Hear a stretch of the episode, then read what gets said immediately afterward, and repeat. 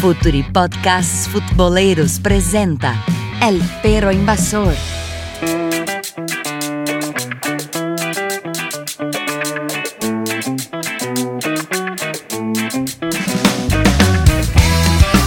Buenos días, buenas tardes, buenas noches, futboleros y futboleras de todo el mundo. Acá arranca otro El Perro Invasor por Future Podcasts. Y hoy tenemos acá a los muchachos de siempre de la mesa. Tenemos a Daniel Gómez, nuestro venezolano querido, que nos habla desde Chile. ¿Cómo andás, Dani? Hola, Mateus. Hola a todos que nos escuchan ahora. Eh, arrancamos el año ya de, de frente con el fútbol, como nos gusta. Muy bien, Dani, muy bien. Así me gusta, señor. También tenemos a Martín, nuestro querido uruguayo, que nos habla desde Montevideo. ¿Cómo andás, Martín? Y bueno, acá estamos padeciendo todavía los calores del verano este insoportable, pero por lo menos empezó a, a, girar la pelota en el continente. Así que algo hay para ver y disfrutar. Gracias a Dios, amigo, gracias a Dios, ¿no? Por favor. Y también está acá Lucas, nuestro querido argentino, que nos habla desde Italia. ¿Cómo andás, Lucas? ¿Un poco frío por allá? Y el contraste, lo traemos desde Italia, sí, acá con frío todavía. ¿Cómo andan muchachos? ¿Todo bien? Todo lindo, Lucas, gracias. Y yo soy Mateos, les hablo desde Brasil y hoy vamos a hablar un poquito del campeonato argentino. Me gustaría justamente empezar preguntándole a Lucas, ¿cómo va eso, Lucas? ¿Cómo va el torneo de tu país? Y bueno, vamos, pero me van a ayudar también a, intentar primero dar un panorama, ¿no? Porque es un torneo que cambia año tras año, no solo la cantidad de equipos que lo juegan, sino el, los puestos y, el acceso, el, método de clasificación a las copas también cambia, cambian los descensos. Eh, hoy, por ejemplo, cambió el fixture de la Copa de la Superliga, que es un torneo que se inventaron, podemos decir, digamos, sin tapujos, para cubrir un bache que quedaba entre el final de la Superliga e el inicio de la Copa América. Un torneo que tiene 11 fechas, que se juega en dos zonas, después podemos leerlas y divertirnos porque eh, dicen que fue hecho en base a un cálculo matemático del CONICET, pero bueno, eh, después las podemos repasar seguramente. Y bueno, y un torneo que en realidad desde el receso eh, natalicio se acomodó para River. Venía bastante en discusión con Argentinos Juniors puntero y, Boca siempre arriba. Eh, y un batallón de equipos, entre 9 y 3 equipos, eh, amontonados con una diferencia no mayor de 6-7 puntos.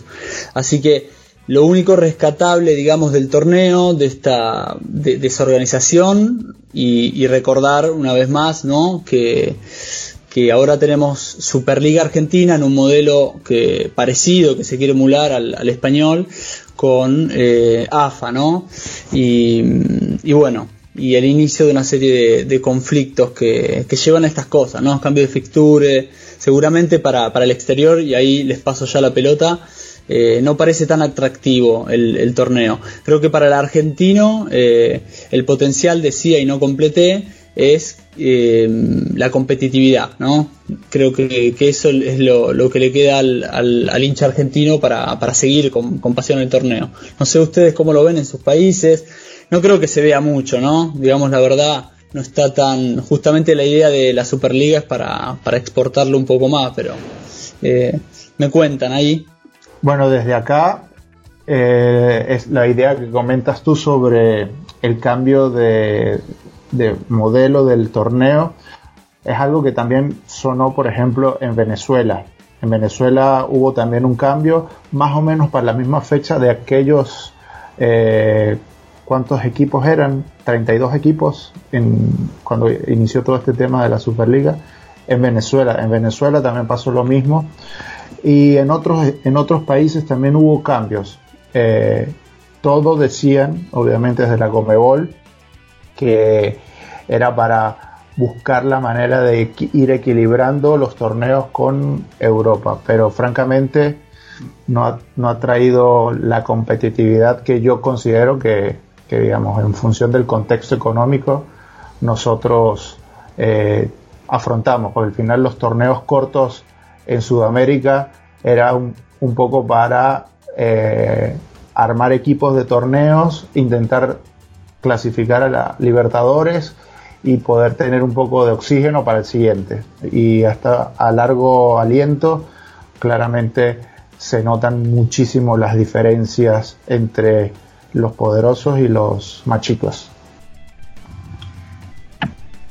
Eh, no, que mm, Lucas decía más que nada, bueno, preguntando de su lado, eh, de dónde o cómo se veía desde desde el exterior el tema de, bueno, de, la, Liga Argentina y, en fin, toda esta cuestión de, de, la Superliga y todo este cambio y todo, todo lo que ha pasado en los últimos años, que ha sido difícil de seguirle este, un poco la línea, porque mira, yo para, para serte plenamente honesto, eh, en este mismo momento en el que estoy hablando, estoy en la página de Wikipedia de la primera división argentina de fútbol, en el cual está toda la historia desde principios de siglo, todos los torneos, ¿no?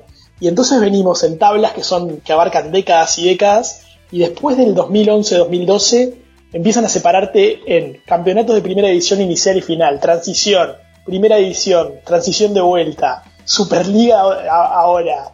O sea, en los últimos años han hecho todo un, eh, un cambio de, calendarios y denominaciones y de formas de armar los fixtures del torneo, porque en, ningún otro país del continente el torneo nacional de liga va a terminar ahora eh, antes de marzo, o sea, es muy extraño.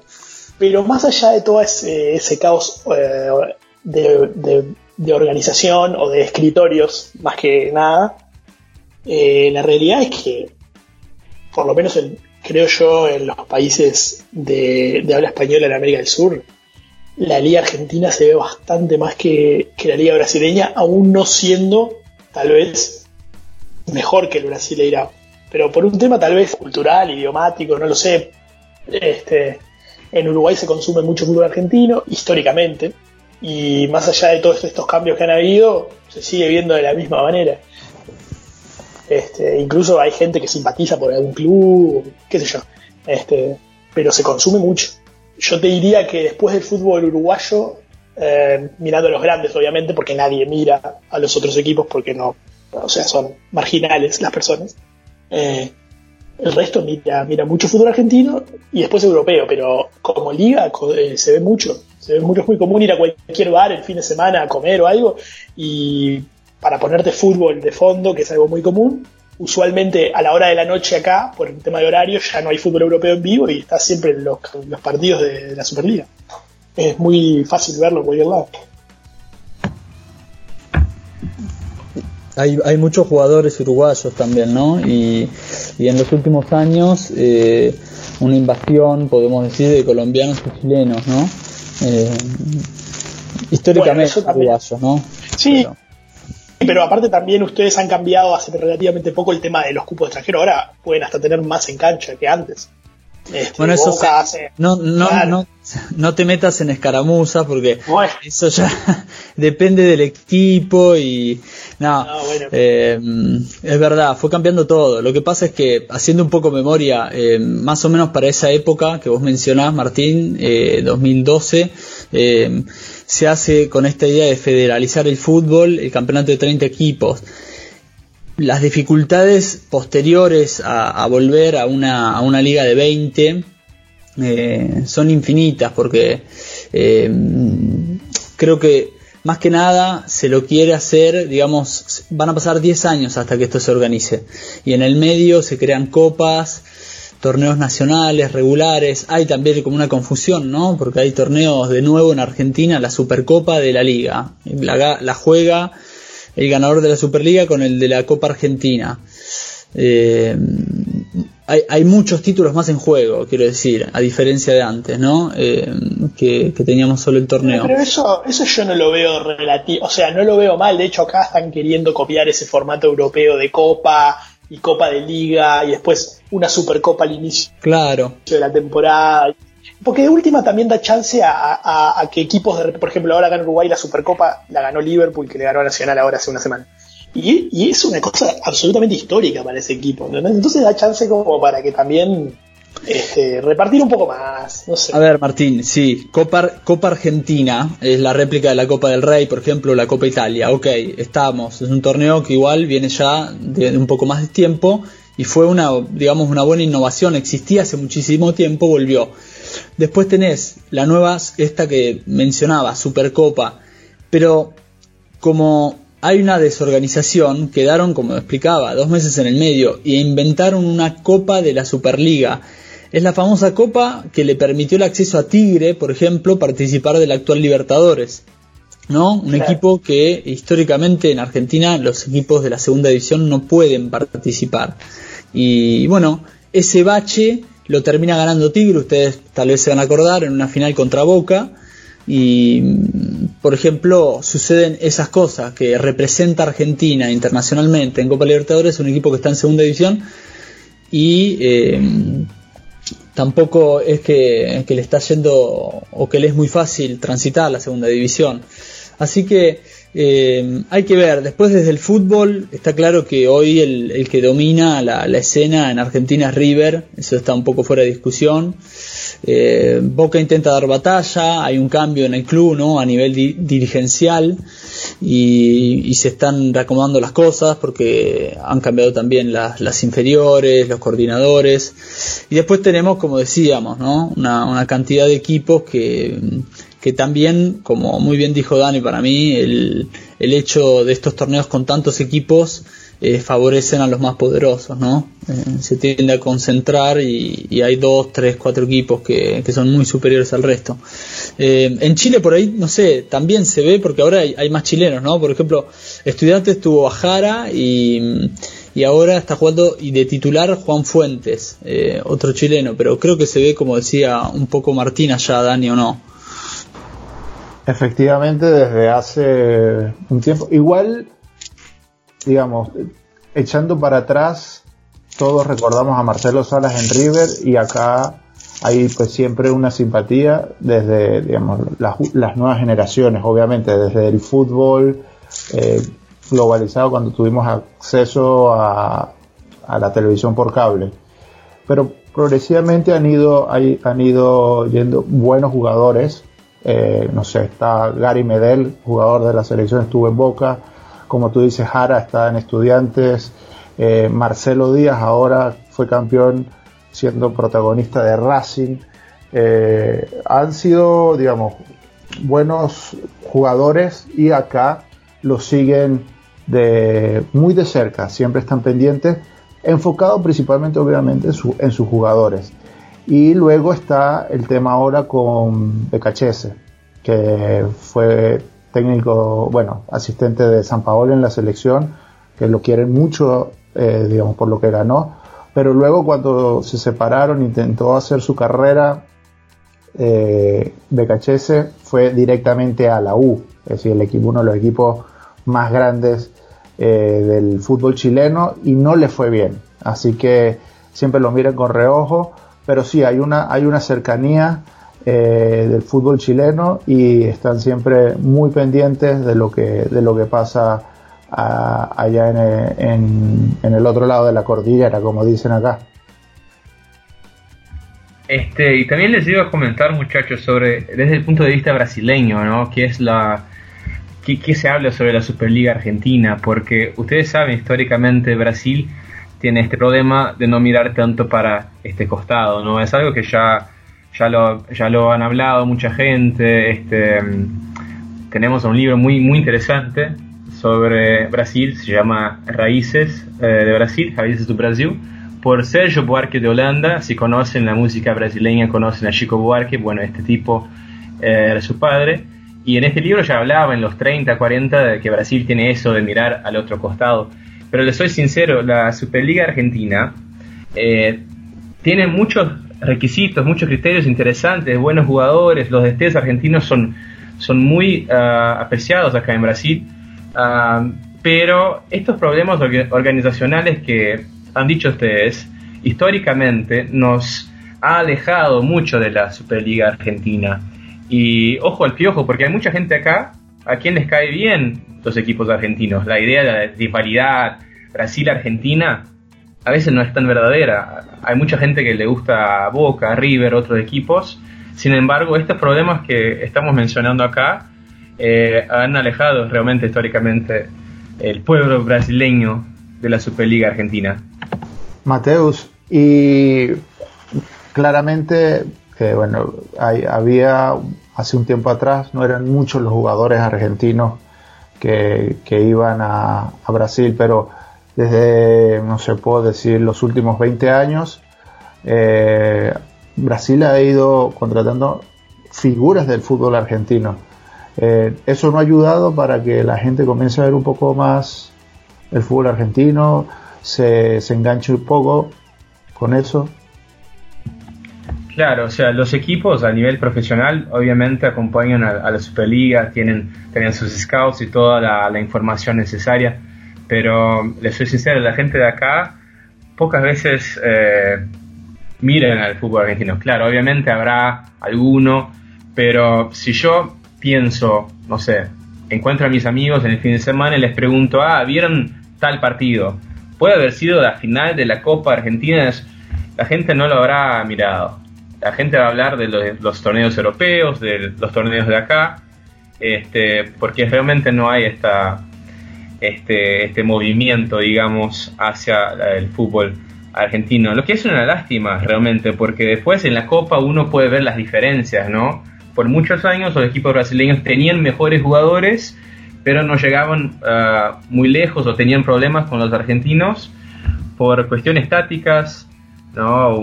y hoy se nota la cantidad de buenos DTs que han salido de Argentina en los últimos años. Y entrando ya un poco más para retomar la Superliga actual y viendo el puntero de la liga, que es River, viene de, bueno, ganar la Libertadores eh, hace, hace un par de años, finalista en esta. Mm, Lucas, de qué, a qué se debe ese, ese, ese poderío de River durante todo este tiempo, porque también hay que recordar que en todo este tiempo que tiene Gallardo, que ha venido ganando torneos internacionales, no había podido ganar ningún torneo local. Bueno, digamos, la liga como tal, la ganó algunas copas, pero no la liga. ¿A qué se debe eso? Bueno, tal vez al, hecho de, que haya dado prioridad a, otros torneos. Pero bueno, ahora se lo propuso y, el calendario da va encaminado claramente River. Además se le dieron un par de resultados como, como dijimos y, se acomodó, le sacó tres puntos de distancias a, Boca. Ya em, en, otro, en otra de nuestras charlas nos deshicimos un poco en elogios del, del proyecto Gallardo, hay una continuidad ahí, ¿no? Que, que por ejemplo ahora se habló, se acuerdan, hace unos meses de Barcelona, pero al final se queda eh, otro semestre más y, yo veo difícil que se le escape, incluso por, los partidos que le quedan. Eh, le quedan partidos, bueno, ahora tiene un desafío, eh, les quedan dos partidos de visitantes, va a Santa Fe a la cancha de Unión y a la cancha de Estudiantes, la nueva cancha, uno en La Plata, y después en casa tiene partidos más bien accesibles, así que atrás lo sigue Boca y bueno, eh, eh, el morbo lógico ¿no? De, las últimas fechas puede pasar por ahí. Eh, juegan en esta fecha también Lanús y Argentinos, así que va a ser otro resultado que defina un poco el, rally final, en el sentido que están tercero y cuarto respectivamente. después varios equipos más, pero River creo que saca ventaja en, en, intensidad sobre todo, ya, ya, lo, hablamos bastante. Lo paradójico para mí muchachos, que por ahí eh, nos da pie a, otro tema que veníamos conversando, es que esta desorganización que vemos en el fútbol local tuvo una, una idea que es bastante aceptada y, que ha tenido consenso que tiene que ver con, las divisiones eh, inferiores de, la selección argentina, ¿no? Se eligieron caras nuevas, ustedes saben que ahora está, bueno, no solo Scaloni en la mayor, sino Aymar, eh, Placente y el Bocha Batista en, en las inferiores. Y a diferencia de muchas otras veces, eh, no ha generado tanta polémica. Digamos que, que Aymar, por ejemplo, es una, una figura que, que, reúne bastante consenso en todos los equipos. Y, y eso, por ejemplo, le ha dado eh, al menos un, una revalorización a, todo el proyecto formativo que, tiene y debería tener AFA, ¿no? No sé si ustedes lo, han notado eso, lo vieron. Tal vez es, difícil eh, porque uno se agarra de los resultados, ¿no? Eh, lógicamente. Pero si podemos rescatar algo, digamos, ¿no? Eh, tal vez creo que, que, eso sería una de las pocas cosas positivas. Después el torneo, hasta que no vuelva a 20, eh, creo que ahí Mar Mateos nos estaba contando, ¿no? Que es la otra de las ligas tal vez más vistas. Eh, va a perder en, en, en muchas cosas y, y, cuando esté en 20 normalizar un, un calendario, ¿no? Eh, con tal vez sí la Copa Argentina, una Supercopa más y, y, ajustarlo lo mejor posible a las fechas eh, de Copa América, porque después tenemos siempre desajustes con, con las sesiones a, los, a, las, a estos torneos juveniles ¿no? de, de enero. Bueno, eh, ¿cómo la ves, Martín? El torneo, ¿lo viste? Consulta, te hago una consulta. Mira, eh, ahora estaba mirando un poco, uh, porque tenía más o menos presente quiénes están en los primeros puestos, quiénes están peleando el campeonato hoy. Me parece que, como decías vos un poco al principio, el tema de la, de la paridad es algo que eh, para mucha gente también tiene su atractivo, porque bueno, vos que estás allá en Europa, a veces las ligas europeas, sí, cuando mirás los partidos tienen un montón de cosas que nos atraen mucho para mirar, sobre todo cuando juegan los equipos grandes, ¿no? Porque tampoco nadie mira un Granada a Villarreal, ¿no? Digo, vamos a ser honestos. Pero eh, también se hacen un poco a veces aburridas, salvo cuando pasa un año, como por ejemplo en España ahora, que van cabeza a cabeza y no se sabe bien qué onda. Pero la Premier, que venía siendo la competitiva últimamente, ya no tiene gracia. Alemania, nadie mira a Alemania, Mateus con todo respeto. Eh, Italia, bueno, la Juventus viene también hace años. O sea, la competitividad de la Liga Argentina, eso es, es, absolutamente innegable, ¿no? Entonces yo estaba mirando ahora sí la tabla y veo que entre estudiantes, que es el último que está entrando a Sudamericana, y el primero, o sea, en los primeros nueve puestos hay ocho puntos. Ah, falta poco, pero digo, es, es muy apretado. Pero lo que en realidad estaba, eh, me llamó la atención es que vos también habías comentado que toda la idea esta que habían armado en su momento de incrementar el número de clubes en primera división y también en el ascenso y bueno, todo así, fue porque trataron de eh, federalizar un poco más el fútbol, ¿no? Y entonces te pregunto, porque eso es algo que en un país súper pequeño como Uruguay también pasa, que eh, está todo muy macrocefálico, todo el país, y el fútbol también sigue esa tendencia.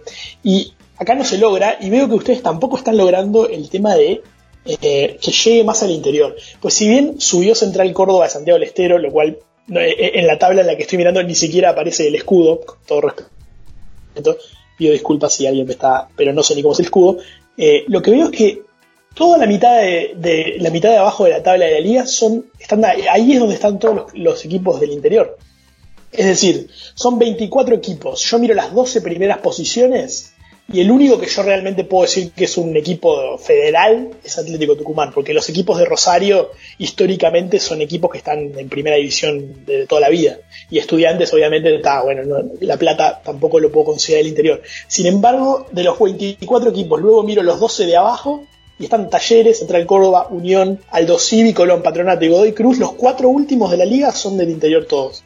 Entonces, claramente, la idea hermosa de federalizar y todo no está funcionando. Tal vez por un peso propio de que los equipos no tienen estructuras para poder jugar primera división, o tal vez hay que replantear un montón de cosas, porque se les dio la oportunidad, se ascendieron un montón de equipos, pero a medida que se van depurando, los que bajan siempre tienden a ser muchos, no los de, los de Capital, Gran Buenos Aires y bueno, Rosario. O sea, siempre son los que están en la parte de abajo, los equipos del interior. ¿Y ¿Por qué pensás que sea eso? ¿Es solamente un tema de, de que no, económico, o sea, también son 100 años de eso, ¿no? Es difícil cambiarlo de unos pocos años, pero me llamó la atención enseguida cuando vi la tabla, porque estaba mirando los de arriba, que van a la copa, y cuando bajé, me encontré con esto acá, los, la, última mitad están todos ahí abajo. Y sí, y abrís al, al tema de los promedios, ¿no? Que también es, es un, sistema que en realidad se cambió poco en el, en el último tiempo, pero si mirás los últimos cinco equipos, tenés cuatro del interior, ¿no? Eh, Central Córdoba, Colona, del Dosivi, Patronato y último Gimnasia. Así que es muy probable, digamos, que de los tres descensos que hay estipulados para este año, porque eso cambia también de año a año ahora, no, no, tiene estabilidad, eh, uno cree que mínimo dos van a descender del, interior, ¿no? El otro ahí, bueno, se lo va a jugar el, gimnasio de Diego. Y hay, hay muchos motivos, Martín. El, el interior en general eh, tiene desventajas eh, competitivas desde siempre con capital y, ahí nos metemos en, de todo, geopolítica incluso, si querés. Eh, las distancias, bueno, es un motivo. Vos pensás que si el torneo lo describiste vos, ¿no? Si la mitad de los equipos están en Buenos Aires, quiere decir que eh, la mitad de los equipos no viajan 100 kilómetros. El equipo que está en el interior, en un país grande, eh, tiene, por ejemplo, talleres que juegan en Córdoba o patronato en Paraná, tiene 6, 8, 10 horas de, viaje y, con eso todos los costos de traslado. Claro, pero, pero son plazas históricas. o sea, ¿cuántos jugadores cordobeses hay en, la historia grande del fútbol argentino? Es una ciudad grande, es un lugar, es un centro económico grande. Yo te, llevo que, yo te llevo que se le complique a, no sé, a Atlético Tucumán o a, o a Santiago, este Central Córdoba, Santiago del Estero, yo qué sé. Pero los equipos de, bueno, Patronato. Este, sí, te cuento algo interesante. Hay un periodista famoso en Argentina, se llama Alejandro Fabri. Eh, tal vez lo conozcan, símbolo de, de Teis Sport, uno de los canales de, cable eh, deportivos más vistos.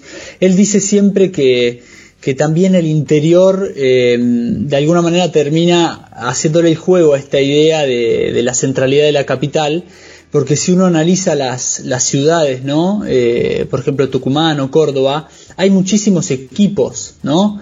Eso también a veces no se sabe, pero solo Córdoba, ¿no? Pensamos capital.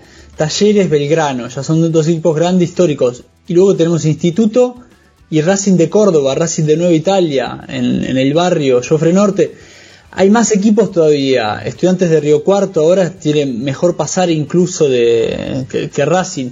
Y si nos vamos a Tucumán pasa lo mismo. Atlético Tucumán, San Martín, Salta, Juventud Antoniana, eh, Central Norte. Podríamos repasar todo el país. Y él dice, si se juntaran y hicieran un equipo de la capital de Salta, si existiera un equipo de la capital de Tucumán, tal vez pudieran competir eh, en, mejores condiciones, no en igualdad, pero, pero conseguirían quedarse más tiempo en primera, ¿no? Y yo creo que tiene un poco de sentido también, ¿no? El hecho de que se ha dividido en las capitales, eh, en casi todas las capitales hay grandes clásicos, ¿no? De la Argentina, en cualquiera, ¿eh? de las más conocidas a, a las menos conocidas. Eso le ha quitado fuerza a nivel nacional, seguramente. Y, con eso también eh, ganar el clásico es salvar el año, ¿no? En, el 98% de las ciudades de Argentina. Eh, nada. Igual, eh, lo que plantea el periodista va en contra un poco como con la, esencia cultural del fútbol argentino, que justamente, digamos, yo viéndolo desde, desde desde una visión bastante neutra, eh, el fútbol argentino yo creo que es el equipo del barrio que hace 100 años se creó y que se ha ido fortaleciendo en un, ahora un equipo profesional y que justamente es lo que le da ese color distinto porque planteándolo como a Brasil, por ejemplo, está por, eh, en Porto Alegre, pero no es como del barrio como tal, es de la ciudad que tiene dos, dos equipos, ¿me entiendes? Es como hacer eso va a ir como en contra de la misma esencia cultural, la identidad del fútbol argentino. Sí, pero bueno, en realidad, em, ¿cómo explicarlo, Dani? Sería también un, símbolo de crecimiento del país porque no es que dejarían de existir clásicos. Habría clásicos como hay, por ejemplo, el clásico de Cuyo, ¿no? Godoy Cruz con San Martín de San Juan clásicos de, mayor entidad, ¿no? Más atractivos al final, a fin de cuentas. Eh, si, si uno mira esas canchas, ¿no? Por ejemplo, el campo de, juego de Godoy Cruz, ¿no? Gigante, hermoso, es mundialista, creo, el, el de Mendoza, si no me equivoco, y, y le cuesta mucho a Godoy Cruz llenarlo. Pero si uno va a ver la cantidad de equipos que hay en Mendoza, no hay solo dos, a eso voy. ¿No? Hay, hay muchos más históricos, hay tres o cuatro en las capitales a veces. Em, es todo un tema, sí.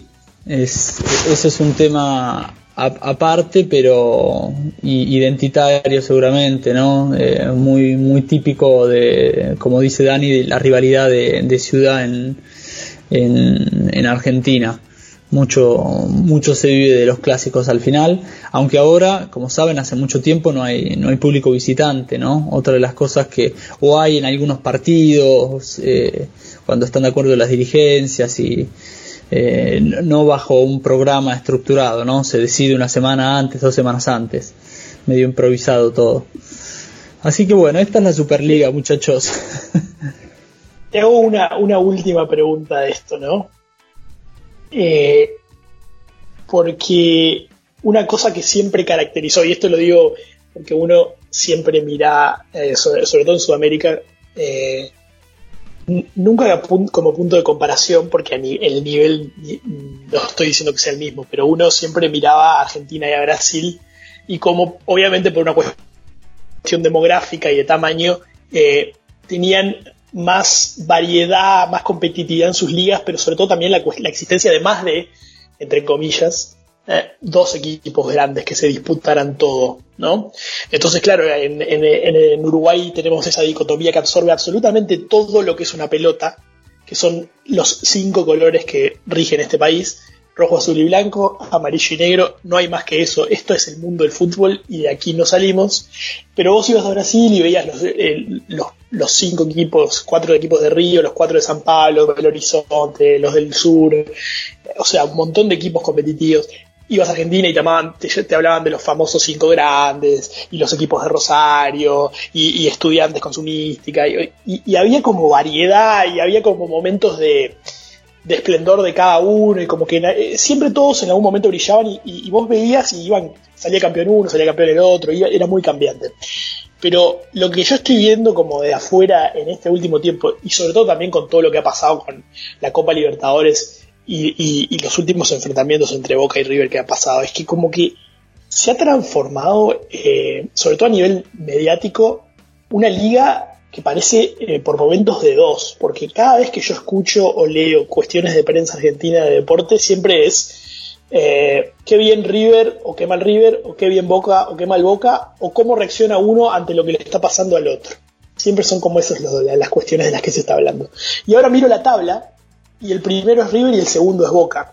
Y es algo bastante que viene sucediendo bastante en los últimos años. Boca, de hecho, si bien no ha ganado la Copa, ganó un par de campeonatos seguidos, se metió Racing ahí en el medio en un momento, pero digo, vamos camino a una liga argentina en la cual River y Boca cada vez más estén despegados de los otros, no solo en términos de popularidad, sino ya en la cancha a nivel deportivo, o sea, que, eso se empiece a ver cada vez más y que no haya tanta variedad de campeones y que no haya este, otros equipos que puedan pelear porque da como esa impresión, o por lo menos te lo venden un poco así, como que por fuera de ese universo hay muy poco más. No, es un poco así y, se ha profundizado en los últimos años, Martín.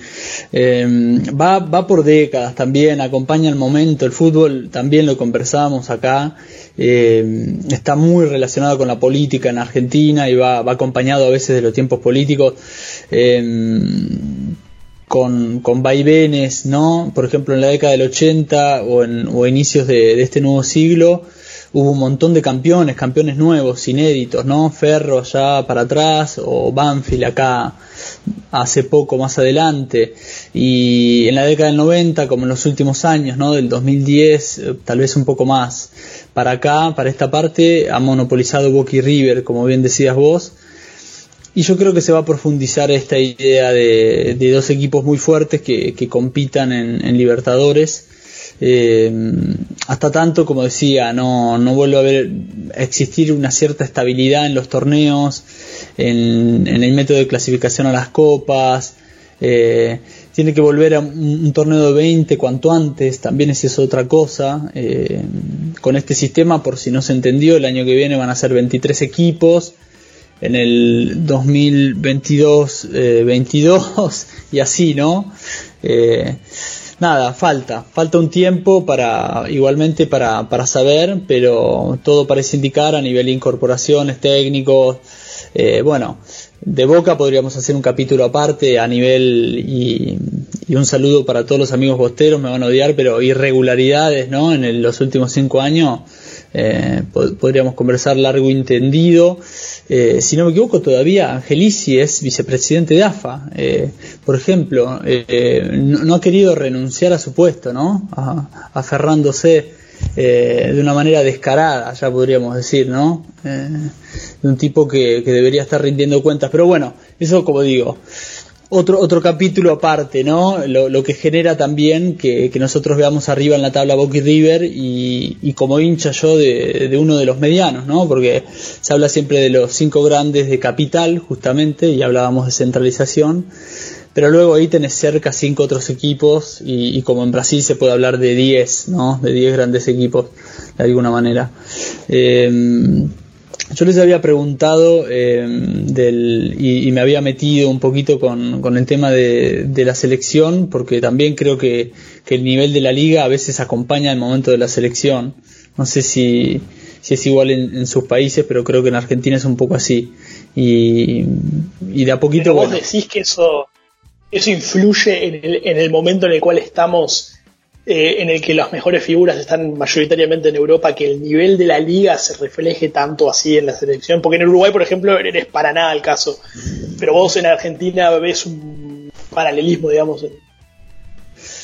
Mirá, lo que pasa, vos me vas a entender como uruguayo eh, también, Martín.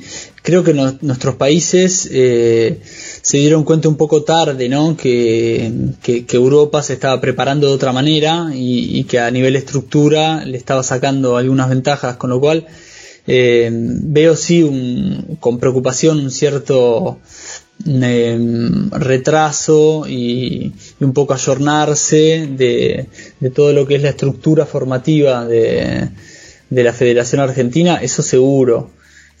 Ah, vos decís más que nada en la parte de fue, las juveniles. Bueno, en eso, en eso puede ser. En eso puede Sí, sí, luego, claro, la mayor tenés razón, hay jugadores que la mayoría viene de Europa, aunque hay siempre negociados, eso también sería otro capítulo, ¿no? Por ejemplo, eh, si yo te digo que en el último Mundial argentino eh, jugaron, tuvieron minutos en acción en campo Mesa y, y Pavón, vos decís, pero ¿cómo? ¿Pero cómo? O, no, muchachos, van a coincidir todos, ¿no? ¿A quién se le ocurrió? Y bueno, eh, sucede. Discutible, discutible, discutible. Y pero no es tan discutible, porque al final. No, no, discutible, discutible que los hayan llevado. O sea. Claro, eso digo, es polémico que los hayan llevado, porque. Eh, bueno, es relativo también, es verdad, pero. Eh, en definitiva, no quiere decir que, que sea la única prueba que demuestra que, hay jugadores que son llevados por, por managers y que hay que pulir también toda esa parte, ¿no? Y, ahí la elección del técnico es fundamental, ¿no? Eh, y, bueno, y todo otro tema, como digo, todo esto tiene que ver con, la intervención de, AFA, muchachos. Eso es importante entenderlo bien, leerlo ahí, eh, lo pueden poner en internet, el 3838, lo buscan bien, qué pasó, y, van a entender también por qué estamos en, medio de este caos, la intervención, si no me equivoco, en 2016, ¿no? Eh, el, gobierno argentino eh, pone un interventor, interventor Armando Pérez del Club Belgrano y, y, bueno, luego Segura, hay, hay también ahí hasta la, la elección de Tapia, todo un proceso institucional por dentro que, que llevaría también otro tiempo desenmascararlo un poco para explicar, ¿no? Digo. Muy, muy amigo de los burócratas de, la AFA, está muy bien. Creo que acá no somos muy amigos de los burócratas de las federaciones en general. Pero justamente en ese, en ese, en ese punto, yo analizando el tema de ese River y Boca y, y obviamente todo el manejo del poder, porque al final es poder, porque el poder es dinero. Y hasta qué punto eh, esto que está pasando, digamos, esa dualidad en el fútbol argentino, eh, se va a ir profundizando, por ejemplo, con los nuevos formatos de la Copa Libertadores y con la cantidad y con la inyección de dinero que están haciendo para aquellos eh, clubes que lleguen a instancias finales. Y las diferencias obviamente van a ser astronómicas. Y, lo que permitirá justamente es reforzar cada uno para pelear a Libertadores y el torneo local lo van a pasear realmente. Va a ser equipos B que van a poder eh, hacer eso. No sé cómo, cómo, cómo lo ven ustedes eso. Incluso cómo eh, puede estar impactando esta cuestión en, Brasil, cuando obviamente ya hay más equipos más grandes y si se va se, siente esa concentración producto de, la inversión que hay ahorita eh, a nivel continental. Dani, ¿estamos hablando de Flamengo? ¿Es eso? Por ejemplo, por ejemplo, que ya, ya viene ganando eh, bueno, este año fue algo impresionante. No sé si justamente eso, la, capacidad económica que tienes por jugar la Libertadores, eh, te va a estar comenzando a, dar un, eh, una diferencia que, preocupa a nivel local, porque las diferencias ya van a, van a comenzar a tirar para abajo el, nivel de, de las ligas. Claro, o sea, antes que los muchachos contesten también sobre otros, otros lugares, Acá siempre hemos tenido algún equipo que se sobresalía y en, la cuestión económica. Eso siempre eh, sucedió acá en Brasil. Flamengo ha llegado a un otro nivel, ¿no? Este, y, mm, pero a la vez Flamengo también tuvo algo positivo, ojo al piojo, ¿no? Porque si bien está acaparando la cuestión económica, también este, el, el hincha brasileño ahora está valorando más al fútbol eh, que se juega en Brasil y de alguna manera esto, esto es interesante este, para nosotros porque por primera vez hemos traído a jugadores como Rafinha, como Felipe Luis, este, pero claro, o sea, ojo al piojo porque eso puede ser bueno por un, por un lado, por la cuestión este, de, la autoestima con el fútbol brasileño, pero también este hueco, este, este espacio entre los equipos se va agrandando y eh, yo creo que estamos todos de acuerdo que un, criterio para que un torneo, un campeonato sea atractivo, es que sea mínimamente competitivo, ¿no? Que no haya como un solo equipo que lo domina,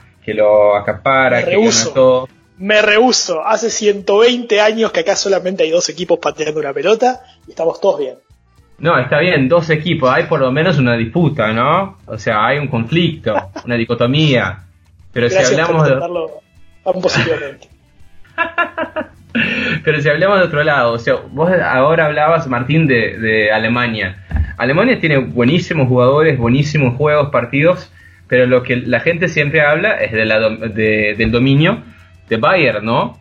Que hace ya yo la selección alemana, a la selección alemana la miro. Si está jugando la miro. La liga, bueno, yo qué sé, no sé. No voy a ver al Leipzig contra el Hertha Berlín. Está todo bien. O sea, con el mayor de los respetos. Claro, no, pero lo que decía yo era el problema este de la, del dominio, ¿no? Que por ahí en Argentina puede estar sucediendo con todo eso que hablábamos de, de Boca y River, lo que hace, no sé, 10 años no, no era así.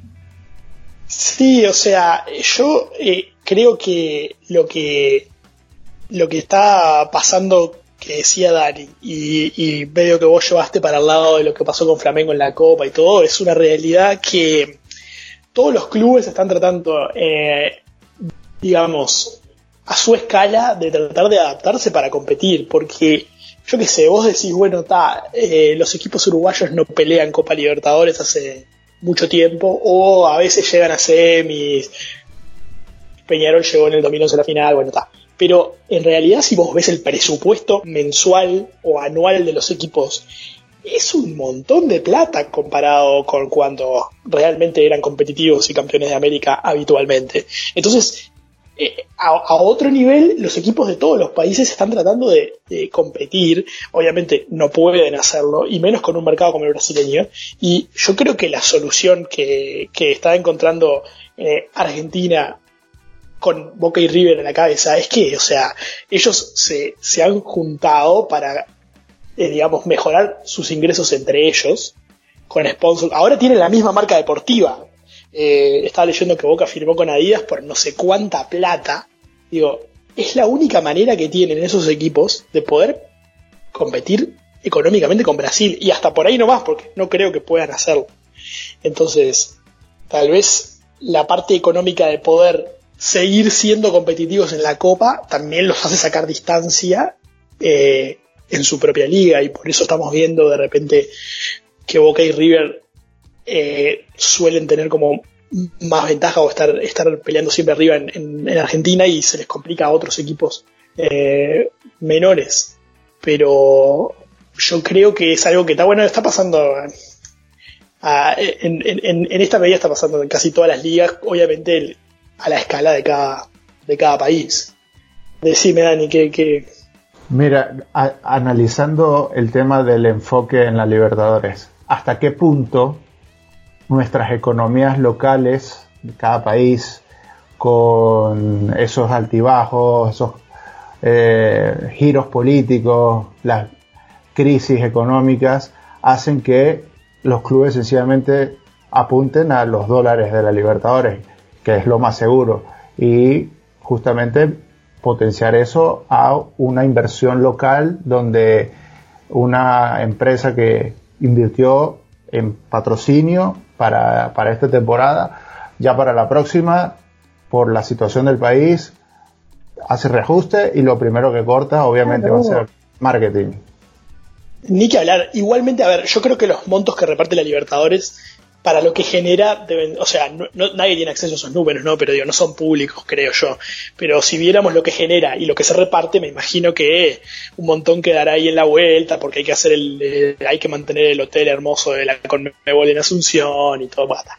Pero, eh, para los equipos eh, brasileños, yo leía entrevistas cuando Flamengo salió campeón de Copa, no les cambiaba en lo absoluto la ecuación ganar la Libertadores y cobrar el premio. Ahora, para un equipo grande del Uruguay, cualquiera de los dos, no estar en fase de grupos. Ni siquiera te estoy diciendo llegar a octavos, ¿no? Pero si te toca entrar a la pre, si no llegas a fase de grupos, es un año complicado en lo económico. O sea, entonces, es un poco como vos decís, pero en realidad yo creo que la parte económica de la Copa le hace diferencia a los equipos de otros países. No creo que a los equipos grandes de Argentina y Brasil les, les afecte tanto la ecuación, me parece a mí porque tampoco es que, te da premios millonarios. No, creo que. ¿Cuánto ganó el Flamengo por ganar la Copa? 15 millones, creo, una cosa así. Y, eso lo gana un equipo de acá y, escúchame, es, un carnaval, pero eh, claro, a ellos no les cambió, no, les movió los números. Este, pero lo que sí veo con buenos ojos es que hayan aumentado un poco los, los premios de la Copa, sobre todo, bueno, ahora que subieron un poco los cupos, y hay equipos que están jugando la Pre-Libertadores ahora, que son equipos que uno ve que son muchos de ellos eh, equipos muy chicos de los, de los distintos países. Pero para esos equipos cobrar esos, yo que sé, no sé si llegarán a cobrar millones, un millón o dos millones de dólares, pero cobrar esos miles de dólares por jugar por lo menos dos partidos de Copa Libertadores, capaz que les hace una diferencia grandísima. Me parece que son como, por, porque viste que pagan es el, el partido de local, por lo que hablan ellos de derechos de televisión está rondando en la fase previa, creo que está casi los 600 mil dólares, si, mal no recuerdo. Claro.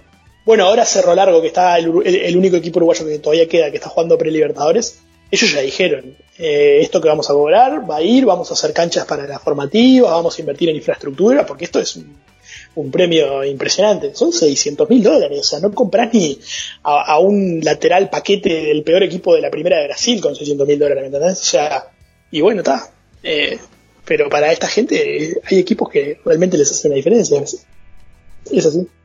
Lo cierto es que mm, también con no, no solo la, diferencia entre, entre estos equipos poderosos en, en, Argentina, sino lo que veníamos mencionando hace que eh, quien represente, ¿no? Yo dirige ejemplo de Tigre, pero también está Defensa y Justicia, por ahí son clubes también mucho más chicos que, que es casi imposible, ¿no? Que, puedan participar, eh, a veces incluso dignamente, de, un torneo como la Copa Libertadores.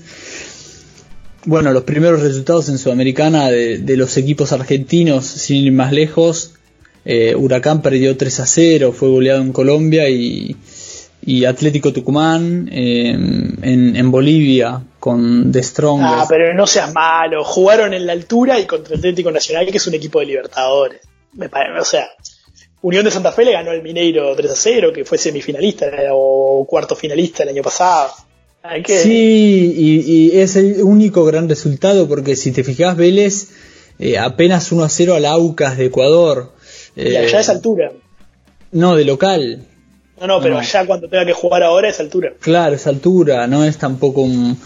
No sé, la, y, mirando la participación también en la última copa, ¿no? Bueno, tuvimos Lanús, pero también es otro proyecto más a largo plazo. Eh, vienen capeando, digamos, River y Boca. Y Boca hay que ver, porque ahora... Y Colón, señor, yo soy Saba, Ah, y Colón, pero ves, ya ves, ¿no? Colón está eh, peleando, el descenso, está muy cerca del descenso. Si Aldo Civi, que no divide por dos temporadas, ¿no? Eh, ahí también pueden, para el que no entiende el tema, el promedio también es cambia bastante. Si gana un par de partidos, eh, lo, condena y, bueno, está pagando un poco eso, la final. más que la perdió estuvo en, su, en su gloria máxima, que no la ganó, pero igual fue una cosa increíble, muy bonita para sus hinchas, y a los dos, tres meses se ve ahí en esta situación de que se, se puede ir a la vez. Exacto, exacto. Y en un torneo de 24 equipos, ¿no? Eh, con lo cual, no, quiero decir, eh, se complica el equipo que no está preparado. Lo vemos ahora con Huracán, ¿no? Huracán, si sigue perdiendo puntos, la temporada que viene probablemente va a estar eh, en la pelea de abajo. O, mm, hay equipos que, no tienen la capacidad de afrontar un torneo. Eh, internacional lo pueden hacer una vez y después se tienen que acomodar eh, con el paso del tiempo en primera, pero el promedio hace que, tengan urgencias. Y luego tenemos equipos del interior que hacen su primera incursión, ¿no? Como Central Córdoba de Santiago del Estero, que, es muy difícil que, se quede en primera, pero bueno, lo está haciendo bien, ¿no? Eh, está sorprendiendo un poco a todos, ni hablar Arsenal, que, volvió eh, bastante cómodo eh, en puntos, ¿no? Y, nadie lo, lo, menciona ni siquiera para, para, la pelea de abajo. Es el espíritu de Julio que lo impulsa hacia adelante. Exacto, ahora ya no, no se puede hablar más de, Julio Grondona y, el equipo igual volvió y se acomodó muy cómodo, ¿no? Holgado en, en el torneo, está haciendo un buen campeonato, es la revelación, podríamos decir, porque si bien no está ni siquiera entre los primeros puestos, eh, eh, con Argentinos Juniors son los, los que están haciendo un campeonato inesperado, ¿no? Desde la expectativa. Así que, nada, también eso tener en cuenta, ¿no? En Argentina es mucho lo de arriba y siempre la pelea de abajo también es muy pasional, ¿no? Por, por este sistema, los promedios. En este caso le agrega un condimento mayor que, que Maradona, saben, volvió al fútbol argentino y... No te pudiste aguantar de hablar de gimnasia y que se vaya a la B, ¿verdad? Y bueno, estoy un poco acostumbrado porque creo que es la séptima o la octava vez, ¿no? Pero... Ya, ya sacando chapa, qué feo. Está bien, te voy a dejar hablar. No, bueno, es un hecho, no, no podemos mentir. Alguien por ahí me, va a corregir, pero más o menos, ¿no? Eh, ha tenido la desgracia. Y Juan Sebastián Verón dijo que, que no le gustaría, ¿no? Que, prefiere jugar el clásico. Así que hago mías las palabras de, de la brujita. Che, Lucas, y te, te, agradezco un montón porque te estamos tirando pelotazos a las 12 horas de la noche en Italia, en el frío, y venís re bien. Pero ya a modo de cierre, me gustaría preguntarte un poco cómo ves el futuro de la liga, por cuáles puntos pasa o una posible, no sé, para que la liga quede mejor en Argentina, cuáles serían las etapas uh, desde tu punto de vista. Bueno, exacto. Disculpen si divago, pero estoy un poco cansado. Y esta pregunta es excelente para divagar en realidad porque es como imagino yo el, el futuro, cómo se puede enderezar. Bueno, si alguien me pidiera que asesorara a la cúpula de la AFA o de la Superliga, la Superliga es mucho más comercial igual, ¿no? Eh, lo primero que diría es que llamen a elecciones urgentemente, ¿no? Porque los que ahí están sentados no, no son legítimos. Desde ahí eh, tendría que empezar una reorganización, como decía, en un torneo al menos de, de 20 equipos y y bueno, eh, el tema de los promedios se puede evaluar, ¿no? Eh, creo que es el momento para el fútbol argentino de, evaluar un campeonato largo como en Europa de 38 fechas, eh, donde desciendan los últimos cuatro, eso se, se habla hace rato en Argentina, que vaya de la mano también con, con los últimos cambios de por ejemplo, la Libertadores, que es calendario anual, ¿no? Empezar a organizar mejor las fechas de, los torneos y, y, bueno, la selección también, en definitiva, más allá de lo que vine mencionando, tiene que terminar de consolidarse un, un poco el, proyecto, ver qué cara tiene. Eh, hubo un cambio muy grande a nivel de la dirección de las elecciones nacionales, ¿no? Pasamos de, de Bilardo a Menotti en, en, dos o tres años, en menos de dos, dos o tres años. Y bueno, eso hay que verlo porque además nadie entiende qué rol ocupa esa figura, si ni siquiera es simbólico o no. Eh, es gigante, pero mm, la, la, Superliga se tiene que reinventar de alguna manera. Eh, Argentina para, para volver a ser una de las potencias tiene que hacerse valer lo que ustedes venían mencionando, ¿no? que al final es una de las ligas más vistas, que todavía muchísimos jugadores de otras ligas antes de, ir a Europa pasan por los equipos grandes de Argentina y, y bueno, vamos a ver si, si, se puede evitar esa concentración en, de Boca y River, ¿no? Al menos que, que haya tres o cuatro equipos que, que, puedan dar la pelea en cada torneo.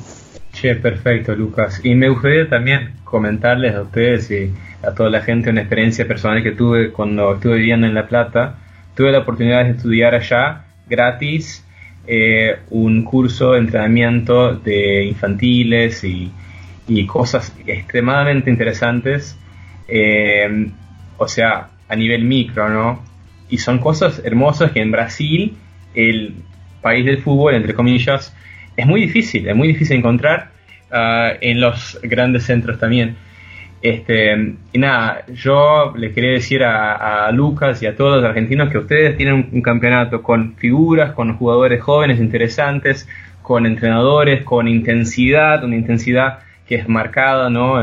Por, uno conoce al fútbol argentino por la intensidad también. Si se puede arreglar todo eso que estuvimos hablando hoy, pa, mira, tendremos algo bastante interesante.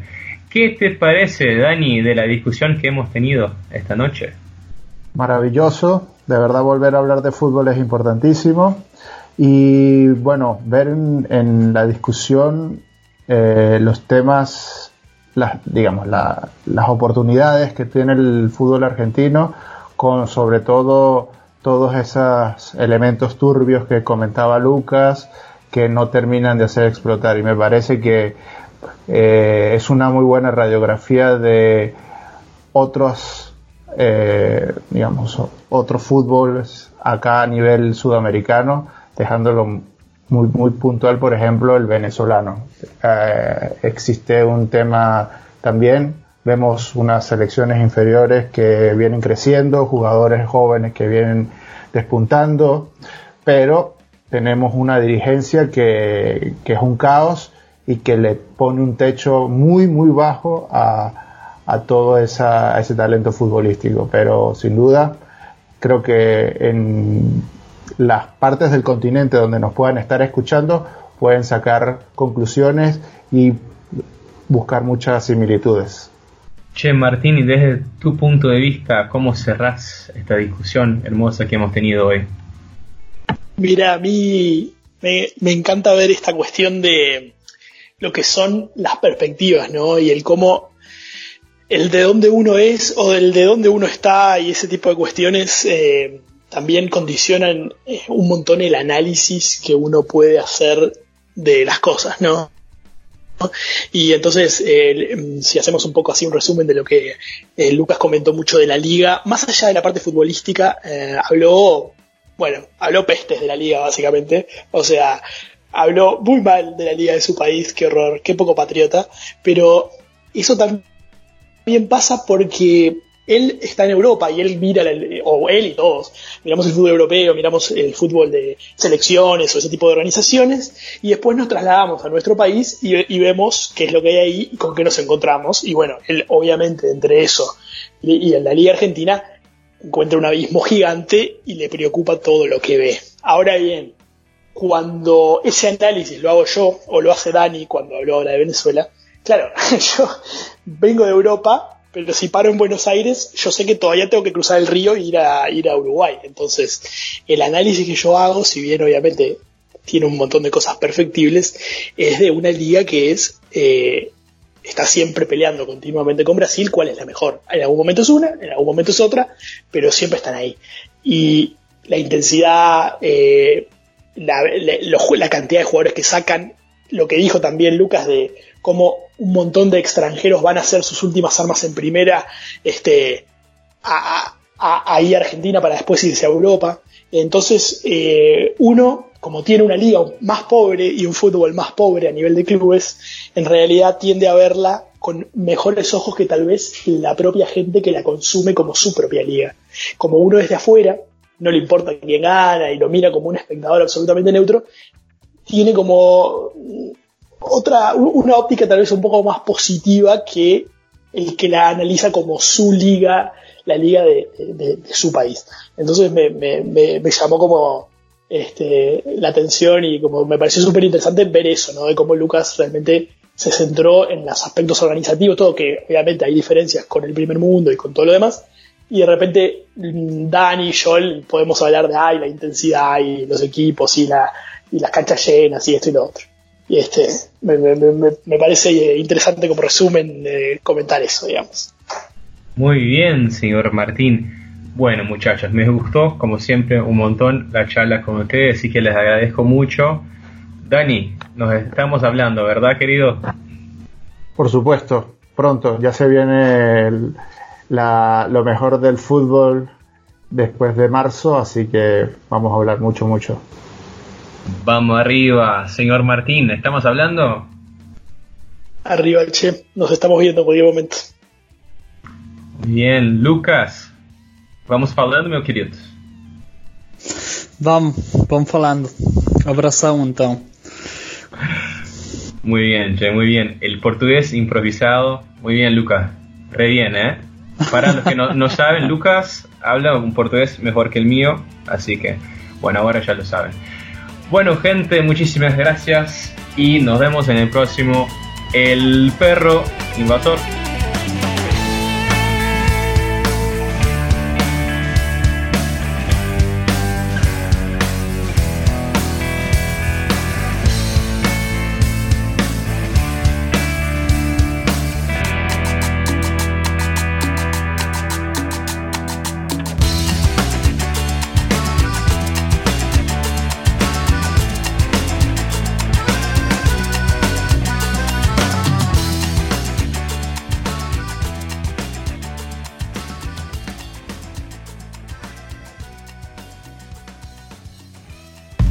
Futuri El Perro Invasor. Accede a www.futuri.com.br y piense al juego.